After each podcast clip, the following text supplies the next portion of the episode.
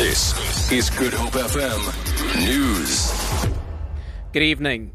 ANC Treasurer General Zweli Mkhize says the ruling party is very concerned about the perceptions created that people outside the party are influencing the appointment of cabinet ministers.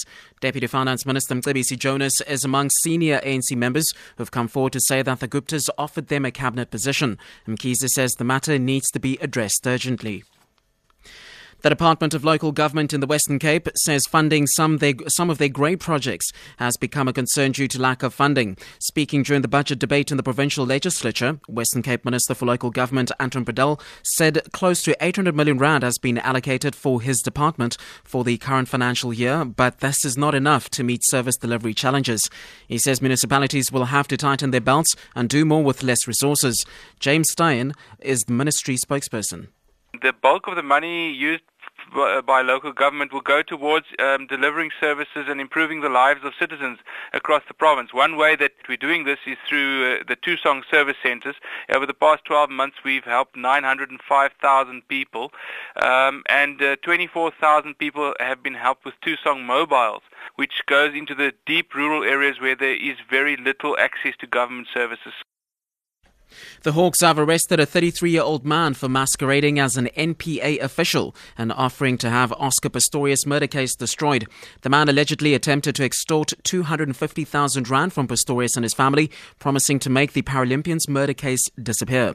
Hawk spokesperson Hangwani Mulaudzi says the, or rather says those close to Pistorius brought them or brought the scan to scam rather to their attention can confirm that we have arrested a 33-year-old suspect. This suspect, who was claiming to be an employee of the NPA, uh, was uh, trying to extort about 250,000 from the Pretorius uh, family. And as such, we got the information from uh, his friends, and a takedown operation was then conducted today, today in Pretoria, where the suspect was given about 40,000 rand as a deposit, and uh, there and then uh, he was arrested.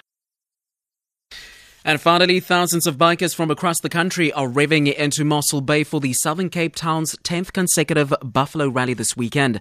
The event has been held in different towns since 1969. Visitors will be able to enjoy a variety of shows and exhibitions centered around motorbikes and the biker culture. Local tourism spokesperson Marsha Home says the event is a big boost to the town's tourism and economy. We've got school holidays straight afterwards. So a number of people are, are staying for a bit longer. And then we have the guest houses, the hotels, the restaurants. Everybody benefits from this rally because not everybody is accommodated on the camping grounds. And it is really such a nice place for all the bikers to get together.